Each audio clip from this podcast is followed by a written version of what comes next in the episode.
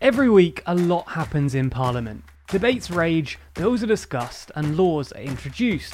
So it's easy to feel like you don't quite know what's going on in the chamber. So we're lifting the lid and telling you exactly what happened this week in Parliament. This week we saw more action on the Brexit Internal Markets Bill, a BBC Transparency Bill, and excess delivery charges discussed. In the first item today, we look at something that's cropped up in this week in Parliament a few times before the Internal Market Bill.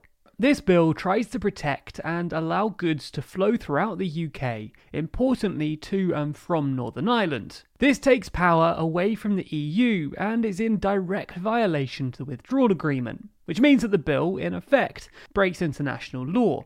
For those of you who remember, the House of Lords actually voted to remove the parts of the bill that broke international law, we covered their opposition in an earlier episode of This Week in Parliament. The government, though, made clear that they intended to simply reinstate the clauses of the bill that the Lords removed, and this is something the government are legally allowed to do. Once they'd done this, the Lords would be allowed to vote it down again and commit something called double insistence. But then we're really getting into the complicated territory of constitutional theory, so we'll leave that one for now. Anyway, on Monday, the government did exactly what they promised they'd do. They added the clauses right back into the Internal Market Bill that break international law. In fact, this disagreement with the Lords was made abundantly clear before the minister had even risen. Listen to how the Speaker introduces him. In accordance with paragraph 3, the amendment is therefore deemed to be disagreed to and is not available for debate. We will begin with the government motion to disagree to Lord's Amendment 1, with which we will consider the Lord's amendments and motions listed on the paper. I call Minister Paul Scully to move to disagree with Lord's Amendment 1. So it's been made really clear that the government disagrees with the Lords. Paul Scully MP, the Parliamentary Undersecretary for Small Business, Consumers and Labour Markets, then stood up to explain where the government specifically disagreed with the Lords. Thank you, Madam Deputy Speaker. I beg to move that this House disagrees with Lord Amendment 1. It's a bill that allows the continuing smooth functioning of our UK internal market at the end of the transition period. Our approach will give businesses regulatory clarity and certainty and ensure that the cost of doing business in the UK stays as low as possible. And it will do so without damaging and costly regulatory barriers emerging between the nations of the United Kingdom. So he seems to think that it's vital to protect British businesses and protect the integrity of the United Kingdom. The former leader of the opposition and current Shadow Secretary of State for Business, Energy and Industrial Strategy, Ed Miliband, appeared to disagree.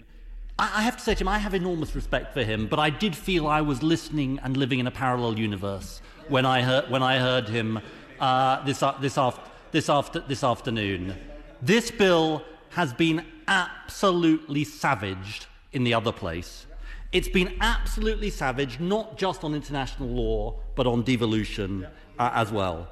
Not just by opposition parties, not but just by crossbenchers, not simply by the former Lord Chief Justice or the Archbishop of Canterbury, but it has been savaged by the heart of the Conservative Party. Lord Howard, Lord Hague, Lord Clarke, Lord Cormack, Lord Lamont, Lord Barwell, the former Chief of Staff to the Right Honourable Member for, for, for Maidenhead. He, the, the honourable gentleman laughs from a sedentary position. He may not consider him uh, exactly a conservative, but he is a conservative uh, uh, peer. Nonetheless, the debate ended with a vote, the results of which were a majority of around 80 for the government. In effect, this meant that all of the controversial clauses were reinstated.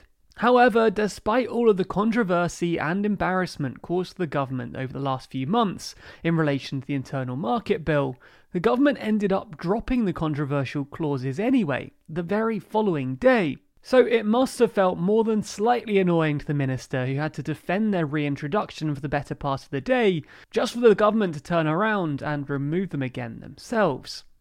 For our second story today, we come to the BBC Transparency Bill, which was proposed as a 10 minute rule bill. A 10 minute rule bill is a quick way of bringing new legislation in from non government sources. According to the UK Parliament, it's a private member's bill that allows backbench MPs to make their case for a new bill in a speech lasting up to 10 minutes. From this point, it's then decided whether the bill should progress to the next stages. If you want to know more about how laws are passed in the UK, then you can check out the video he made on it quite some time ago. Anyway, let's get into what this specific bill is about. It was introduced by Conservative MP Alun Cairns, and his basic reason for bringing the bill to the House was, in his words, increased transparency will help the BBC respond to ever increasing demands from the public. For those of you who don't know, three quarters of the BBC's funding comes from a licence fee that most households in the UK have to pay. Thus, Cairns is arguing that people deserve more accountability from those who spend their money. A key issue that was raised was the suspicions of the regional disparities in BBC spending and how this could be addressed through encouraging greater transparency. Cairns also spoke of problems such as the regressive nature of the licence fee, the criminalisation and decriminalisation involved in seeking out those who haven't paid, and other controversies involving the BBC. Having said all this, Cairns was keen to make clear that he was wanting to support the BBC and the new Director General, and hoped that the bill could benefit all involved. I pay tribute to Tim Davie for the changes he is making. Stronger guidance on social media activity and on outside interests, as well as establishing a judge led inquiry on the Panorama interview. All these are welcome, but we still need to revolutionise the BBC's transparency culture. This bill is intended to support Tim Davie bring about change, to help the BBC regain the confidence of the public, and to secure the very best value for money across all its activities. The bill has in fact passed the next stage and will get a second reading on January 15th. In the third story today, we cover something that appears quite niche to start with that of excess delivery charges for places in rural Scotland. The debate was opened by Douglas Ross, the leader of the Scottish Conservative Party. Chairmanship, and I beg to move that this House has considered excess delivery charges in rural Scotland, a very far flung place. But this is uh, an issue that affects many of my communities in Moray, which, while being a rural constituency, this is an issue that also affects the city of Inverness, the capital of the Highlands. So while we see rural delivery charges, it has a big impact on many urban areas uh, as well. Now, you don't need to be an expert in geography to know that Moray, the Highlands, and Aberdeenshire are all part of mainland UK. They are part of the mainland, yet we are often charged as an island community. Moray is attached to the rest of the United Kingdom in the same way Highlands and Aberdeenshire are, yet we are faced with charges because some companies don't believe we're part of uh, mainland United Kingdom.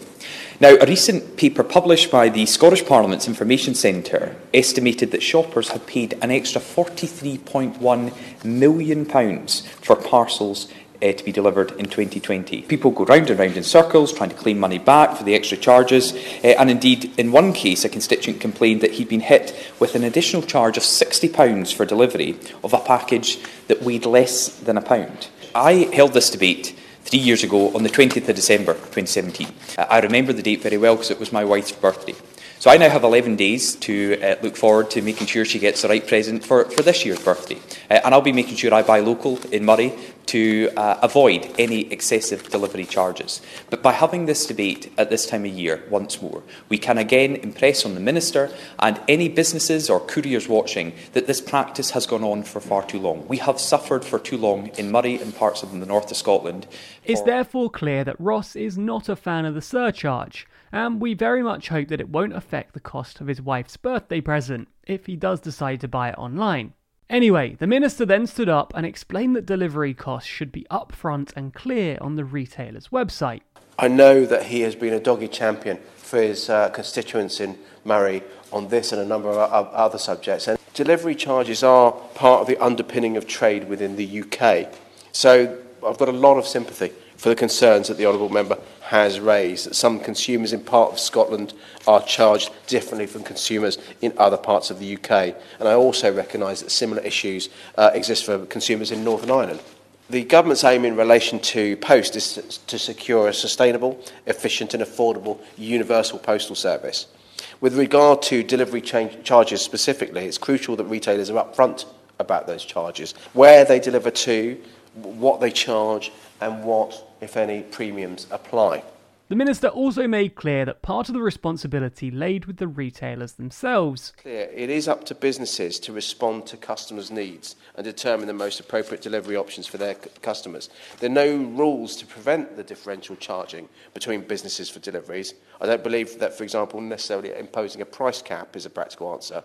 Clearly, then, as with most Westminster Hall debates, this issue has been made clear with the relevant minister, but little change will come from this single debate on its own. If you want to be updated with what happens in Parliament next week, be sure to subscribe to the channel. Or if you prefer to listen to the weekly update, then you can subscribe to the Daily Briefing podcast feed, where you'll find a daily summary of the week's news, and every Saturday, This Week in Parliament.